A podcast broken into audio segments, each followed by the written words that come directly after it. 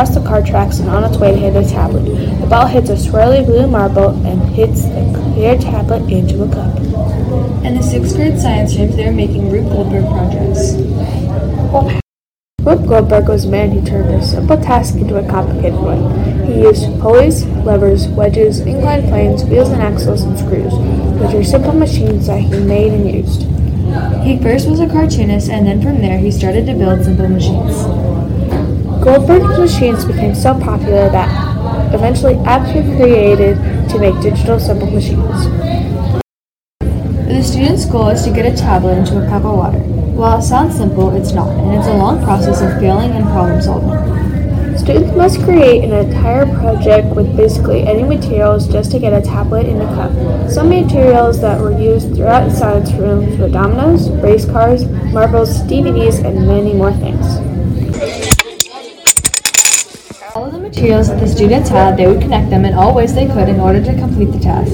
They might have to pull different things apart and twist tools in many ways. These projects are being led by Miss Bidell, Mr. Sturgis, and Mr. Ellington. According to Sturgis, this is a great project to end the year with. How? Why do you like the project? Which one? The Rube Goldberg. The Rube Goldberg project.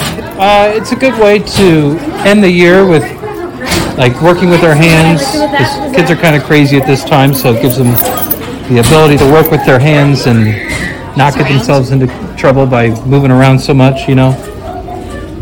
Um, and it's it's a, a fun way to show like how energy can transfer from one thing to the next, which is what this unit is about. It's about energy. Okay, we only need one because we only quote him once. Students had 11 days to make the project, and many are doing well on it. A student from Mr. Sturgis's room, Maria, says that she's enjoying the project. excited for the project. Why or why not?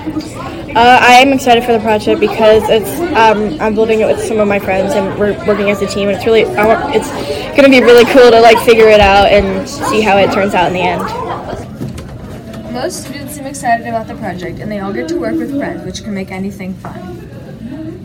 Hopefully, as students continue work, create, problem solve, they can successfully get the tablet into a cup of water.